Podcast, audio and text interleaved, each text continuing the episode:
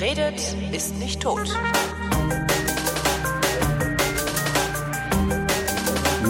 Ja, gut. Ich, ich rede mit Jürgen Domian und äh, wir tun jetzt so, als hätte der Rekorder das eben. Also das, das ist halt Showbusiness. So, nochmal, wie, was hatte ich gefragt, genau, ob du das geplant hattest, ja. Dann, so eine Sendung zu machen? Nein. Bist du, bist du damals bist du zum Radio, du, du warst ja schon beim Radio, also Radio war aber dein Ding, ne? da, da, da wolltest du sein. Ja, ich bin immer zwischen Radio und Fernsehen so hin und her mhm. geswitcht und ich habe das nicht geplant, wie man äh, die meisten Dinge wohl im Leben, gerade im, im, im Unterhaltungsgewerbe oder in den Medien, nicht so planen kann.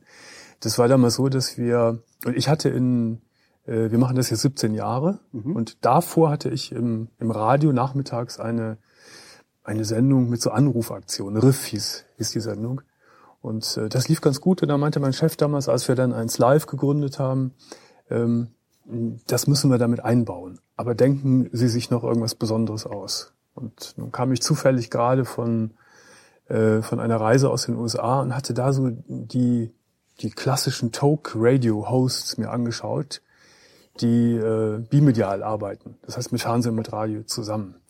Da sitzt ein Typ, Kamera an, Mikrofon an und sagt raus äh, über den Äther, ruft mich an, wir können über alles reden, aber wirklich radikal über alles. Über Politik, über Sex, über Tod, über, über alles Mögliche und Erdenkliche.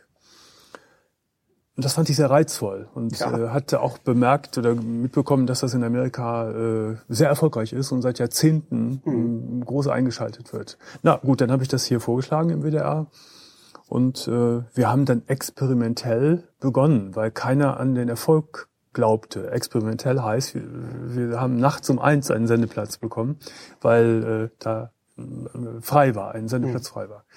Ja, und dann lief das aber gleich in der ersten Woche wie eine Eins und äh, toi, toi, toi, seit siebzehn Jahren. Habt ihr direkt mit, ähm, also ich habe eben, dein Redakteur hat gesagt, ihr hättet äh, drei Leute an der Hotline sitzen, mhm. was äußerst luxuriös ist, weil ich habe einen, wenn mhm. ich sowas mache. Ähm, also ihr habt drei Leute an der Hotline und dahinter einen Psychologen noch im, im, im Backoffice. Habt ihr direkt so angefangen? Ja. Oder habt ihr? Ja, ich finde, man kann so ein Programm, so wie ich es jetzt hier mache, äh, kann man nur mit äh, professioneller Hintergrundbetreuung machen, mhm. weil wir äh, ja oftmals auch sehr in den in den pathologischen Bereich hineingehen äh, und ich unterhalte mich ja mit den Menschen nur auf der Basis des mehr oder weniger gesunden Menschenverstandes mhm. und es gibt viele Fälle, die wirklich professionell nachbetreut werden müssen und dafür muss immer ein Diplompsychologe hier sein. Gehört er zum Haus oder sind das irgendwie Externe, die... Nein, das sind freie Mitarbeiter, das sind teilweise Leute, die in Kliniken arbeiten oder die Praxen haben äh, und so weiter. Übernehmen die dann auch tatsächlich Patienten aus der Sendung? Nein, nein, das, nein, das, nicht. Nein, das darf man auch nicht, das äh, ist auch nicht erwünscht. Äh, äh, die Psychologen sind dafür da, einen, einen Gesprächspartner aufzufangen mhm. aus der Sendung, wenn es sehr dramatisch zuging und, und oder eine sogenannte Erstversorgung zu gewährleisten. Äh, Das heißt, äh, ihnen zu informieren, was die betroffene Person mit dem Krankheitsbild tun könnte, mhm. was angesagt wäre. Und äh, die Psychologen versorgen die Leute dann auch noch mit entsprechenden äh, Anlaufstellen, Telefonnummern, Adressen und so weiter. Mehr können wir nicht machen. Es mhm. ist quasi eine erste Hilfe. Also richtig therapiert, äh, jemanden, jemanden therapiert und er hast du noch nicht. Dass da Nein, jemand, das, das, das geht auch nicht, ne? nicht. Das sind ja Therapien, sind langwierige, komplizierte Prozesse. Man mhm. kann die, in der Sendung kann man einen Anstoß geben und darüber freue ich mich sehr, wenn wir äh, die Post und die Mails lesen, dass die Leute uns immer wieder schreiben: Durch das Gespräch mit dir ist das und das bei mir in die Gänge gekommen mhm. und mein Leben hat sich um hundertachtzig Grad gedreht. Und das ist äh, für uns dann schon ein ganz großes Erfolgserlebnis, wenn die Leute das schreiben. Manchmal schreiben die Leute auch, die gar nicht mit mir gesprochen haben, sondern die sagen, durch, das, ich, ja. durch, durch das Gespräch, was du mit der Person geführt hast, mhm. wurde mir für mich Folgendes klar und ich habe mich oftmals im Bereich des sexuellen Missbrauchs vielleicht nach Jahrzehnten zum ersten Mal zu einem Psychologen getraut. Das ist ohnehin, also so, so Sexualthemen sind extrem stark vertreten bei dir, habe ich das Gefühl. Oder toll, ist es weniger? Ich sehe nicht jede Sendung äh, tatsächlich. Es wird dann, weniger. Dann sehe ich tatsächlich immer die. Es wird weniger. Ja, in der ersten Zeit war, war viel mehr äh, Sex angesagt. Ja. Äh, das waren auch die erfolgreichsten äh, Quotensendungen im Fernsehen. Mit Mädchen, ne? So, solche Sachen halt. Mit Oder Mädchen? Das Met-Mädchen. Ach so, ja. Das, also. ja. Äh, das ist nicht mehr so. Äh, wir haben die höchsten Einschaltquoten bei Sendungen, wo es um das Menschliche, allzu Menschliche geht. Äh, oftmals im Bereich äh, auch, auch Tod und Sterben. Das mhm. wird sehr stark eingeschaltet, von jung und alt, kurioserweise auch von jungen Leuten. Und der Sex ist irgendwie durch. Äh, als wir angefangen haben, war das Internet noch nicht so verbreitet. Ja. Äh, es gab im Fernsehen kaum Sendungen, das Liebe, Liebe Sünde, wahre Liebe, Liebe kam dann später. Äh, und ich weiß noch, als ich damals den ersten Windelfetischisten hier hatte, war das eine Sensation. Wenn ja, heute ein Windelfetischist kommt, dann denke ich, na, ach Gott, ja, ein Windelfetischist muss man mal wieder machen, aber dann ja. war es das auch. Und so geht es den Hörern auch. Ja. Äh, äh, Es rufen gar nicht mehr so viele an zu dem Thema. Und wir haben ja irgendwie so subjektiv das Gefühl, fast alles schon gehört zu haben. Und äh, die dritte Domina ist dann langweilig. Ja. Damals war die erste Domina super. Insofern hat sich das ein bisschen verlagert. Gibt es irgendeine Geschichte, die du, die du noch nicht gehört hast? Also gibt es irgendwas, von dem du sagst, so dann könnte ich dir nicht erzählen. Keiner... Nein, es könnte ja sein, dass du irgendwann mal aufgestanden wärst morgens und gedacht hättest, äh, komisch, das hat noch nie einer angerufen, der, weiß ich nicht. Nee, so kann ich das nicht beantworten. Ich kann das nur anders beantworten, dass äh, obwohl wir das siebzehn Jahre machen und ich mit zwanzigtausend Leuten bisher gesprochen habe, ähm, es in steter Regelmäßigkeit passiert, dass ich aus dem Studio komme nach der Sendung und meine Kollegen angucke und wir sagen, das ist ja Wahnsinn, das haben wir noch nie gehört. Ja. Das gibt es, das gibt es immer und immer wieder. Was, was sind das für Geschichten, die der Wahnsinn sind? Hast du da irgendwie, also was, was, was ist das, was dich am meisten erschüttert noch? Weil man, man stumpft ja auch ab, oder? Stumpfst du ab? Ich stumpfe ab. Nein, das wäre ein, ein, also für, für die Art der Sendung, wie ich sie hier mache, wäre das ein schlimmes Zeichen. Ja. Ähm, es gibt natürlich Dinge, da hast du recht, die man professionell moderiert, sage ich ja. mal. Aber es bleiben nach wie vor eine, doch eine große Anzahl von, von Anrufern, die gehen mir und uns unter die Haut. Mhm. Und das tut weh. Und wenn's aufhört, weh zu tun, werde ich aufhören. Mhm. Äh, ich kann vielleicht ein Beispiel nennen, jetzt aus jüngster Zeit. Äh, mit den Beispielen ist das immer so, so schwierig, weil es so viele sind. Und, ähm, hast du auch das Problem, dann die, die Geschichten teilweise zu vermischen, wenn du sie erzählst? Also dass du gar nicht, dass du, dass du wenn du irgendwie in einem Interview oder unter Freunden eine Geschichte erzählst, die du gehört hast, die mit einer anderen Geschichte vermischst, nee, weil es nicht nee, das passiert mir ganz gerne ja, mal, dass ja. ich irgendwie nicht mehr stringent bleibe in, in der Wahrnehmung meiner eigenen Sendung. Nee, das, das passiert, äh, das passiert nicht. Denn neulich war ein Fall, ähm, das war äh, der Anruf eines, eines mittlerweile fünfzigjährigen Mannes, der äh, als Kind in einer satanistischen Familie aufgewachsen ist. Und das war unfassbar dramatisch. Also ja. sowas habe ich noch nie gehört. Äh, ich weiß nicht, ob das jetzt so weit geht, wenn ich das erzähle. Nein, du kannst äh, also Also nur so, so ein paar Eckdaten, um begreiflich zu machen, was dieser Mensch hinter sich hatte. Der wurde mit seinen Geschwistern, als sie Kinder waren, in eine zu einer satanistischen Messe eingeladen. Dann wurden den Kindern die, die Milchzähne gezogen ohne Betäubung. Diese Zähne wurden zermahlen. Ja.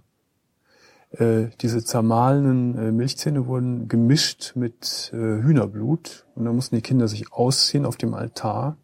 Äh, die Kinder wurden eingerieben mit mit Gott. dieser mit dieser äh, Masse und dann vergewaltigt. Und dieser Mann hat das äh, viele, viele Jahre bis zu seinem fünfzehnten Lebensjahr ertragen. Erst dann sind die Behörden aufmerksam geworden. Erst dann flog dieser ganze Ring auf. Es waren die Eltern, die, die das alles forciert haben. Und das war ungeheuer erschütternd, wie dieser Mann das erzählte. Und man merkte, dass er heute, wo er fünfzig Jahre alt ist, das immer noch nicht überwunden hat. Und das kam dadurch zum Ausdruck, dass er, man kennt das ja bei Borderline-erkrankten Menschen, dass die sich ritzen. Mhm. Bei dem war das aber nicht ritzen, sondern er, er sagte, er äh, schneidet sich in, in steter Regelmäßigkeit äh, an, an Oberschenkeln oder an den Armen, tiefe Wunden bis auf die Knochen. Alter. Und lässt es bluten. Und nachdem das, nachdem viel Blut rausgeflossen ist, hat er das Gefühl, wieder ein bisschen gereinigt zu ja. sein. Und fährt dann immer zur Notambulanz und lässt sich nähen. Die kennen ihn da schon. Ja. Also das war so ein Fall, wo Was wir die? dann hinterher rauskamen oder wo wir miteinander gesprochen haben, meine Kollegen und ich, und haben gesagt, das ist unfassbar. Das passiert in Deutschland. Das, das hat, ist damals passiert in Deutschland. Und er sagte, äh, Man äh, kann sich wahrscheinlich gar nicht vorstellen, wie viel im Geheimen, gerade im Bereich Satanismus, passiert. Das ist streng geheim ja. und durchzieht alle gesellschaftlichen Schichten. Ich wollte gerade sagen, dass, äh, ich wäre auch nicht so sicher, dass das heute nicht auch noch passiert. Also ja, genau so. Ja. Wenn es dir wehtut, wie gehst du damit, also wie, wie verarbeitest du denn dann, was dir hier wehtut? Bist du in, in kontinuierlicher therapeutischer nein. Behandlung oder sowas? Nein, nein, nein. Es ist so, dass wir nach der Sendung immer eine Stunde Nachbesprechung haben mit den Psychologen, ja. wo wir jedes einzelne Gespräch durchgehen. Das ist immer schon ganz gut und äh, das fängt dann auch vieles auf. Aber irgendwann geht man dann alleine nach Hause und mhm. äh, äh, vieles äh, ver- versickert in der Seele, aber einiges behält man auch noch ja. eine ganze Weile. Und das, wie gesagt, finde ich aber auch gut so. Wächst du an deiner eigenen Sendung? Naja, das klingt jetzt so... so dramatisch, ja, ich wachse. Ja. Nein, äh, man wird natürlich erfahrener, ja. da hast du recht. Äh, ich, ich wäre sicherlich vor vor fünfzehn oder sechzehn Jahren mit manch einem krassen Anrufer, hätte ich nicht so umgehen können, oder traurigem Anrufer, äh, wie ich das jetzt kann, aufgrund der Erfahrung einfach. Hilft dir das in deinem normalen Leben, also in deinem Alltag außerhalb der Sendung auch? Ja, klar. Ich glaube, alles, was man lernt, hilft einem mhm. immer, überall. Was, wenn du, wenn du nach Hause gehst nach der Sendung, ähm, wie lange brauchst du, um einzuschlafen? Das ist ein großes Problem. Das ist mein großes Problem und auch die Schattenseite dieser Arbeit. Äh, vor fünf, halb sechs ja. äh, schlafe ich nicht. Trotz aller Routine. Ich bin voller Adrenalin, wenn ich mhm. da rauskomme. Und äh, ich habe dann so meine Mechanismen, dass ich lese, oder Internet oder Fernsehen gucken. Man macht halt das, was andere machen, wenn sie von der genau. Arbeit kommen, ja. nur kommen die halt um acht. Genau, und kein äh, Mensch äh, geht äh, direkt, wenn er von der Arbeit kommt, ins Bett. Nee, ja. Ja. Oder die wenigsten. Das kenne ich, hatte ich auch. Ich habe das mal vier Tage die Woche gemacht, auch äh, Talk, und habe auch äh, immer um eins aufgehört mhm. und bin auch selten vor vier ins Bett gegangen. Ja, das, das kann man nicht. Äh, nee, das ja. geht nicht. Das hat dann aber auch wieder, finde ich, was was sehr äh, was sehr Angenehmes, tagsüber durch die Stadt zu laufen, wenn alle anderen hektisch sind. Und man selber ist gerade aufgestanden und, und kommt so zu sich und äh, hat eigentlich mit dem ganzen Stress, den die Stadt ausstrahlt, tagsüber nicht so viel zu tun. Das fand ich ja immer ganz schön. Kann ich nicht so bestätigen, weil äh, bei mir dann gerade der, der Stress losgeht, ehe ich dann mal aus den Pötten komme mhm. und äh, dann um vier irgendwas noch erledigen muss. Ich muss ja alles dann erledigen in den Spätnachmittagsstunden, ja. was andere Leute am Tag erledigen können. Ärzte, Handwerker, Behörden und so weiter, mhm. Einkäufe. Nee, das finde ich nicht so entspannt. Ja. Wann fängst du an, an der Sendung zu arbeiten? Äh, naja, in der Regel setze ich mich so ab, ab sechs, sieben Uhr an den Schreibtisch. Mhm. Wobei auch noch viele andere Dinge immer zu regeln sind. Es sind viele Verpflichtungen, es sind Interviews, es sind administrative Dinge.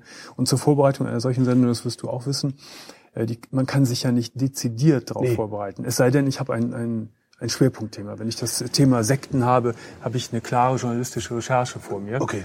Klar. Aber ähm, im, im Großen und Ganzen ist die Vorbereitung, besteht die Vorbereitung auf diese Sendung, indem man sehr, sehr viel liest. Also wirklich von Boulevard, äh, Dreck bis ja. hin zu F A Z und Zeit und Spiegel und alles. Um ich fand ja auch spazieren gehen immer wichtig. Also ich fand das die, ist eine Welt, die Welt ansehen. Ja, ja. Das fand ja, ich auch ja, immer sehr wichtig. Ja. Du sagtest, ähm, die, die, äh, du hättest das in den U S A gesehen, dass sie, dass sie mit absolut jedem über absolut jedes Thema reden würden. Mhm. Ähm, machst du das auch? Mhm. Egal wer anruft. Also, weil ich zum Beispiel, ich weigere mich mit Nazis zu reden. Nein, ich rede auch mit Nazis. Was redest du mit denen? Ich äh, finde das sogar sehr gut, äh, wenn ich hier mit Nazis oder Kommunisten oder Pädophilen reden kann. Ähm, wann hat man schon mal die Chance dazu?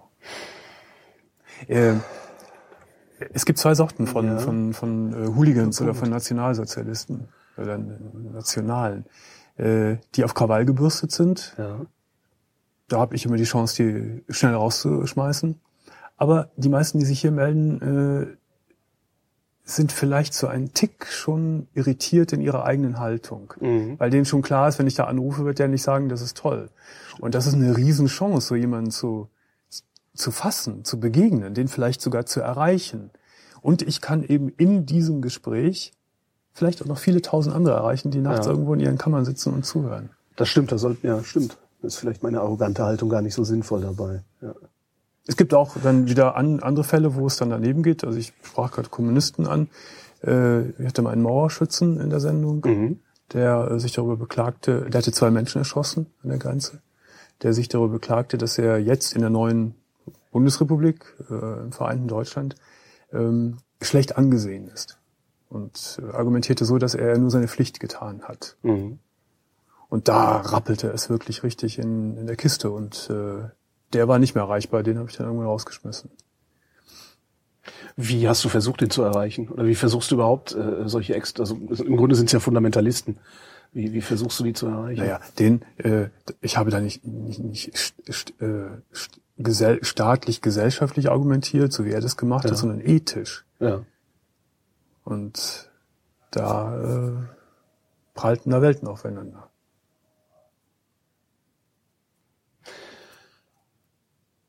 Erkennst du Fake-Anrufer? Also erkennst du Leute, die dich verarschen? Das ist ein großes Thema bei uns, dass wir unglaublich darauf bedacht sind, keinen Faker reinzukriegen. Ja. Also es geht schon in der Vorauswahl los, dass meine Mitarbeiter die Leute nach vielen Aspekten abklopfen. Dennoch passiert es vielleicht, weiß ich, alle zwei Monate passiert's mal. Es gibt Leute, die so perfekt faken, ja. dass man es nicht merkt, dass ich es auch nicht merke. Es, es gibt aber auch hier alle Varianten. Es gab auch schon Fake-Anrufe, wo ich von Anfang an ein komisches Gefühl hatte. Mhm. Aber es gab auch schon Anrufer, die eine obskure Geschichte erzählten und ich von Anfang an ein komisches Gefühl hatte. Und wir hinterher der Sache noch nachgegangen sind und es stimmte aber. Ne? Mhm. Äh, nein, wir, wir sind da ganz scharf drauf, das zu minimieren. Nicht, weil ich mich da persönlich beleidigt fühle, wenn ein Faker ist. Ich halte das aus. Nein, weil die Glaubwürdigkeit der Sendung Schaden nimmt. Wenn mhm. einer, beispielsweise hatten wir das mal, da, da war ich wirklich sehr sauer, der hatte ein, ein, eine, eine merkwürdige H I V-Infektion vorgetäuscht, also wie er sich infiziert mhm. hat und spielte dann den Kranken. Und das hat mich sehr geärgert. Und das war ein Faker. Und das hatte mich sehr geärgert, weil der nächste H I V-Positive, der anruft, wird dann von den Leuten vielleicht so Fake, angesehen, ja. ob das so stimmt, vielleicht auch wieder ein Faker.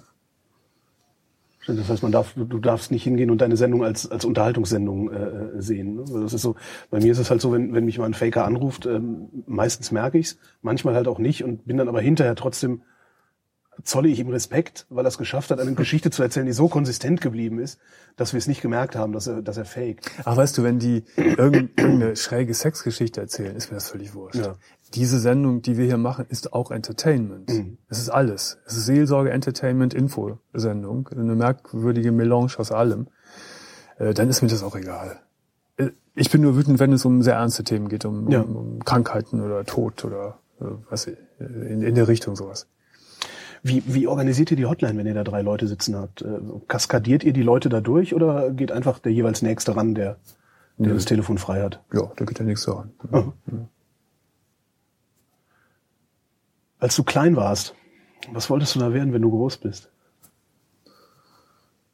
Ach, das war äh, sehr gemischt. Als ich sehr klein war, also so fünf Jahre, wollte ich Kapellmeister werden. Kapellmeister? Ja, weil, weil ich so gerne äh, aufs Schützenfest gegangen ja. bin mit meinen Eltern. Und wenn der Schützenzug dann vorbeizog und vorne der Mann stand, der den Takt angegeben hat. Ja. Das hat mir gut gefallen. Da dachte ich, das ist der Musikmacher. Der kann das alles. Ja. Ohne den läuft gar nichts. Ja. Du bist auf dem Dorf groß geworden? Nein, nein, nein, nein. In einer m, kleinen Stadt hier in der Nähe von Köln, in mhm. Gummersbach. Ah, rechtsrheinisch. Ja. ja. Mhm. Und als du dann etwas größer wurdest, was wolltest du dann? Also, naja, dann, äh, was, was Kinder alles so wollen, das war dann irgendwie alles nicht so wichtig. Der, der nächste große, ernsthafte äh, Wunsch war, ich wollte Theologie studieren. Ah. Und war auch kurz davor und das war alles gut eingefädelt und ich war zu der Zeit auch ein sehr gläubiger Mensch und habe dann aber binnen ein, eines halben Jahres meinen Glauben verloren. Mhm. Und Gott sei Dank vor dem Studium, kurz vor dem Studium. Weil das ist katastrophal, wenn man in so einem Studium drinsteckt oder gar vielleicht schon abgeschlossen hat und dann nicht mehr glauben kann. Dann hat man alles... Das ist die Basis des ja, Studiums ja, weg. Allerdings, ja. Ja. Und da war der Berufswunsch dann auch erstmal erloschen. Wie hast du, worüber hast du deinen Glauben verloren? Gab es einen Schlüsselmoment oder ist es ein Prozess? Na, es war ein recht schneller Prozess, also von, wie gesagt, einem halben Jahr. Letztendlich äh, durch äh, die Beschäftigung mit Nietzsche und mit Feuerbach. Mhm. Das sind so die großen christenkritischen Philosophen. Und ich war damals äh, in einer so eigentlich fanatischen Christseinsphase, dass ich so dachte, du musst dich jetzt auch mit allem beschäftigen, auch mit den Gegnern des ja. Christentums. Und bin da sehr hochnäsig rangegangen und dachte, na, die können deinem Glauben nichts anhaben. Und dann las ich und las ich und las ich und merkte, wie so mein Glaubenskartenhaus immer mehr zusammenbrach. Das war sehr schlimm. Das war eine, eine meiner großen Lebenskrisen mhm. damals, weil alles unter dem Boden wegbrach. Alles. Hast du mittlerweile wieder zum Glauben zurückgefunden oder ist er weg? Immer noch. Na, ich wurde dann danach Atheist. Mhm. Flammender Atheist auch und bemerkt, natürlich natürlich bemerkte aber dann gar nicht, dass ich von einem Glauben in den nächsten gerutscht ja. war. Ne? Hatte ich denn vorher an Gott geglaubt, glaubte ich jetzt, dass es Gott nicht gibt. Mhm. Und dann begann eine lang anhaltende spirituelle Suche, die bis heute anhält. Ich, ich empfinde mich als spirituellen Menschen, ähm, vielleicht im weitesten Sinne auch als gläubigen Menschen, aber nicht im, im christlichen Sinne. Das, was mir am nächsten steht, ist der Zen-Buddhismus. Was sagt der? Das kann man so nicht sagen. Das kann man so nicht sagen. Nein, das kann man so nicht sagen. Zen-Buddhismus ist extrem abstrakt und fern aller Ratio und äh, Erklärbarkeit. Damit muss man sich wirklich auseinandersetzen. Er ist voller Absurditäten. Das musst du mir erklären, wenn du es irgendwie kannst. Irgendwo muss ich, irgendwo ja, muss Zen, ich ja anfangen, mit, mit der, dem Zen-Buddhismus mich auseinanderzusetzen. Also, der Zen-Buddhist sagt zum Beispiel, der Schlüssel äh, zu allen Geheimnissen ist das Schweigen. Ja. Sprich die Meditation. Und da gerät man in Sphären, äh, die auch christlich oder muslimisch gläubige Menschen auch erreichen, äh, die fernab von, von der Sprache und der Ratio sind. Mhm. Der Zen-Buddhist sagt auch äh, um, um Gott, wobei die Begrifflichkeit Gott da gar nicht üblich ist, um, um alles zu erfahren. Äh, oder wir bleiben mal bei dem Begriff Gott. Es ist einfacher, um Gott zu äh, erfahren, braucht man keine Gebete und keine Gebote. Man braucht auch keine Kirchen und keine Moscheen. Man braucht nur sich und die Stille. Wie passt das dazu, dass du deinen Lebensunterhalt mit Sprechen verdienst? In der Tat ist das ein großer Kontrast. Und äh, ich suche, ich habe im Sommer immer, Gott sei Dank, eine lange Sommerpause. Mhm. Und fahre in der Regel alleine nach Lappland, in die Wälder. Ich miete mir da eine Blockhütte und bin dann viele Wochen ganz allein, also wirklich komplett allein. Und wandere und lese. Wie bist denn du gerade auf Lappland gekommen? Durch einen Zufall. Ich bin vor zehn Jahren, äh, bin ich mal im Winter zum Skilaufen dahin geflogen. Auch aus der Not heraus, weil ich nichts in den Alpen mehr äh, gefunden hatte. Und da hat, äh, äh, ja, da habe ich Blut geleckt. Und seitdem fahre ich im Winter und im Sommer hin. Im Sommer mhm. ist es, ist es im Sommer ganz anders. Im Sommer ist es für mich auch interessant, weil ich vierundzwanzig Stunden Licht habe. Die Sonne geht ja nicht unter nachts.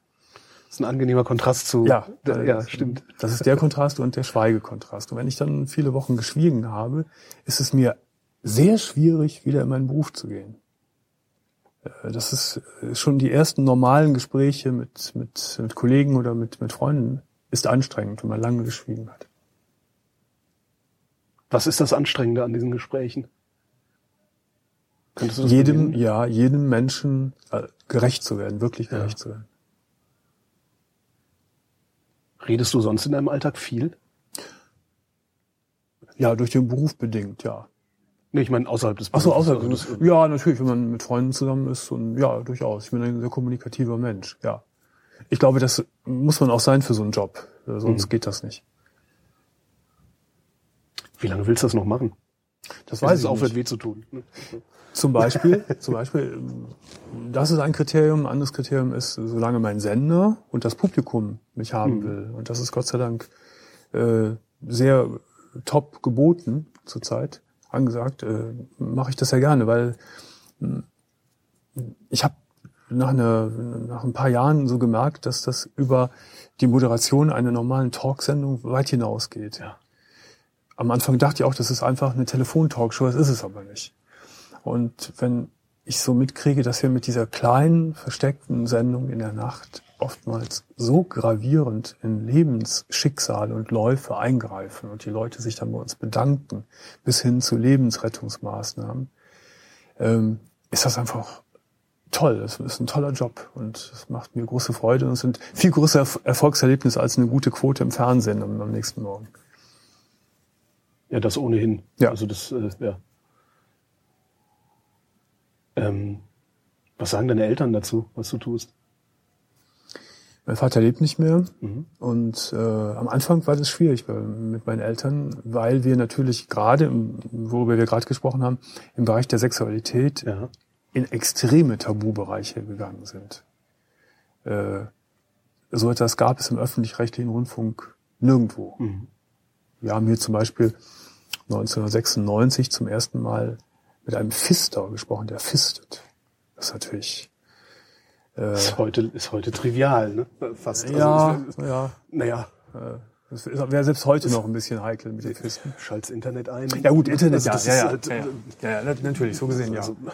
Und das war natürlich für, für meine Eltern, die auch eher konservativ sind, alles ein bisschen schwierig. Aber dann gab es dann zweitausenddrei das Bundesverdienstkreuz für die Sendung und mhm. da waren sie auch versichert. Ja. Ja, war dann gut. Na, mit dem Fister, das war damals super. Ich habe direkt gemerkt, das geht, das kannst du jetzt machen. Weil der Fister, ähm, es war ein Homosexueller, ein Schwuler mhm. und er war Arzt. Und das war natürlich optimal. Das war ja. letztendlich ein journalistisches Gespräch. Er Er hat sowohl die sexuelle Attraktion erklären können daran, aber auch ständig darauf aufmerksam gemacht, welche Gefahren damit verbunden sind und wie man das medizinisch einordnen mhm. kann. Und somit war das solide und auch dann letztendlich nicht angreifbar. Musst du dich oft rechtfertigen? Oder musst du, jetzt wahrscheinlich nicht mehr so oft, aber früher doch bestimmt? Früher ja. Wie vor Jugendschützern ja, ja. und sonst wem? Nein, früher gab es schon den einen oder anderen Konflikt mit der katholischen Kirche. Mhm. Äh, Wir senden ja hier neben dem Kölner Dom und äh, da war das schon ein bisschen vorprogrammiert. Aber das hat sich sonderbarerweise sehr gelegt. Äh, ich war mal in, in einer Talkshow zusammen mit äh, dem jetzigen Kardinal Marx aus mhm. München. Und das ist ein Typ so in meinem Alter und wir haben uns gleich gut verstanden. Und dann sagte er hinterher zu mir nach der Show, äh, wissen Sie, Herr Domian, in Sachen Sexualmoral sind wir natürlich oft anderer Meinung als Sie. Aber im Grunde ziehen wir am gleichen Strang. Und äh, das ist eine Form von moderner Seelsorge, da könnte sich manch ein Kollege von uns eine Scheibe abschneiden. Und das hat mich sehr gefreut und seitdem ist es ein gutes Verhältnis mit den Kirchen. Oft eingeladen, Vorträge und Diskussionen mhm. und so. Man akzeptiert auch die sexuell etwas andere Denkrichtung, ist sehr tolerant geworden. Das ist eigentlich ganz interessant, dass die Kirchen auf einmal tolerant werden. Ja, das ist, äh, ja vielleicht bleibt ihnen auch nichts anderes übrig. Ja, gut. Jetzt laufen die Leute noch, noch, ja. noch größeren Scharen ja. weg. Ja, ja, klar, klar. Wobei das in Köln ein besonderer Fall ist. Hier haben wir nur einen Hardcore-Konservativen, der ist nicht tolerant geworden, der wird immer intoleranter. Aber es gibt eben auch Leute wie Kardinal Marx, die, oder Kardinal Lehmann war ja nun auch ein Mann, ist ein Mann, der, mit dem man reden kann. Das ist ja nur mhm. nicht so fest, nicht betoniert. Machst du auch öfter äh, so also Kirchenthemen in der Sendung? Das habe ich nee, noch nie explizit gesehen. Nicht, explizit nee, nicht. Nee, nee, nee. Wenn die Leute das anbieten irgendwie, dann ja gerne. Aber nee. Was sind Kirchenthemen? Ja, weiß ich nicht, dass du vielleicht tatsächlich mal irgendwie einen Kardinal dir einlädst oder sowas. Nee. nee. Hast du, hast du überhaupt mit Gästen arbeitest du auch selten, ne? Haben wir mal eine Weile oder viele Jahre gemacht mit Prominenten. Mhm. Dann haben wir einen Prominenten mit daran gesetzt und dann konnten die Leute den Prominenten fragen, was sie ihn immer fragen wollten. War eigentlich auch ganz schön, nur äh, haben wir da gemerkt, äh, dass es doch viele, auch hochkarätige Prominente gibt, die davor Angst haben. Ja, vor dieser Live-Situation, nach dem Motto, man weiß ja nicht, was da auf einen zukommt. Ja, man kann es nicht autorisieren, ja, man kann nichts rausschneiden. Ja. Ja. Hat mich auch sehr erstaunt. Also ich will jetzt keine Namen nennen, aber manche äh, Kollegen, die wirklich sehr professionell und lange im Geschäft sind, äh, waren da... wenn sie denn hier waren, sehr aufgeregt vorher. Lustig, ne? Das, das finde ich, also ja, ja. das finde ich jetzt verblüffend, weil mhm. Ich meine, unser einen, unser einen stört es ja überhaupt nicht, in so eine Live-Situation zu gehen. Nee, wir sind es ja auch gewohnt. Ja, ne? Aber da so zu sitzen und äh, jeder kann alles sagen, ist natürlich für viele Leute nicht so schön. Rufen bei dir mehr Männer oder mehr Frauen an? Das weiß ich gar nicht. Das ist so gemischt. Wir haben keine Erhebung gemacht, keine Ahnung. Ich das vom Gefühl her. Also ich weiß, bei mir rufen mehr Männer an. Ähm, signifikant mehr Männer. Ja. Also so, dass es schon zum Running Gag wird, echt? Wenn mal eine Frau an... Ja, also, nee, kann ich gar nicht so sagen. Das ist komplett gemischt, auch vom Alter. Es ist ja auch von ganz jung bis uralt. Das ist alles da. Sicher, es gibt einen Schwer- Schwerpunkt in der Mitte, so zwischen zwanzig und fünfzig. Mhm. Die sind am meisten vertreten, das stimmt schon. Aber es gibt eben die Ausfranzungen. Äh, der, der jüngste war elf bisher und die älteste sechsundneunzig. Also erinnerst du dich daran, worüber beide reden wollten? Ja, der, der Elfjährige hatte Schulprobleme. Mhm. Der hat natürlich angerufen mit äh, im Beisein der Mama, äh, nicht heimlich. Und die sechsundneunzigjährige Frau, die war toll, äh, die war ganz klar noch, konnte sehr gut sprechen. Die sagte, dass sie des Lebens müde sei. Sie, sie wird jetzt auch krank, sie kann nicht mehr richtig gehen und mhm. hat viele Schmerzen. Und sie sagt, wenn es wenn ich zu meinem Hausarzt gehen könnte und dem den bitten könnte, geben Sie mir ein, eine Pille zum Sterben, ich würde sofort sterben. Und ich habe es ihr überhaupt nicht ausgeredet. Sie hat das so klug begründet. Sie sagt, ich bin sechsundneunzig Jahre alt, ich habe furchtbare Sachen erlebt äh, und auch schöne Sachen. Ich habe ausgelebt, hat sie gesagt. Und das war interessant, wir haben über Jugend gesprochen, über über die zwanziger Jahre und äh, die Nachkriegszeit. Das ist natürlich Wahnsinn, man fast ein hundertjähriges ja. Leben hört. Das ist so eine interessante Haltung. Also im Grunde hat sie gesagt, besser wird's nicht. Besser wird's genau, nicht ganz genau. Es wird ja. nur noch schlimmer. Ja. Ja. Also hast du auch die Erfahrung gemacht, dass die die Alten die besseren Geschichten zu erzählen haben? Also je älter sie sind, desto... desto nee. Nee? Nee. Äh, auf keinen Fall. Das äh, kann man so nicht sagen. Es gibt... Äh, junge Leute, die äh, auch sehr interessante oder bestürzende Dinge erlebt haben und erzählen können, wie die Alten auch.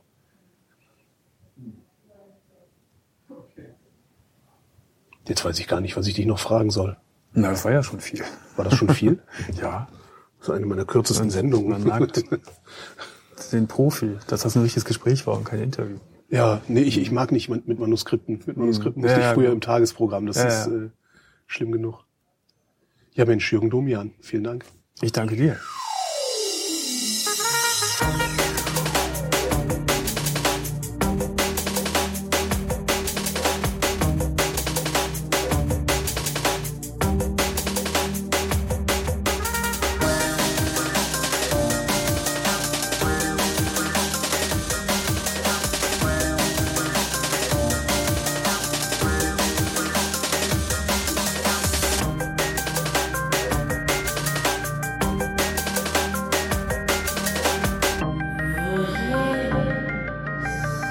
Wer redet, ist nicht tot.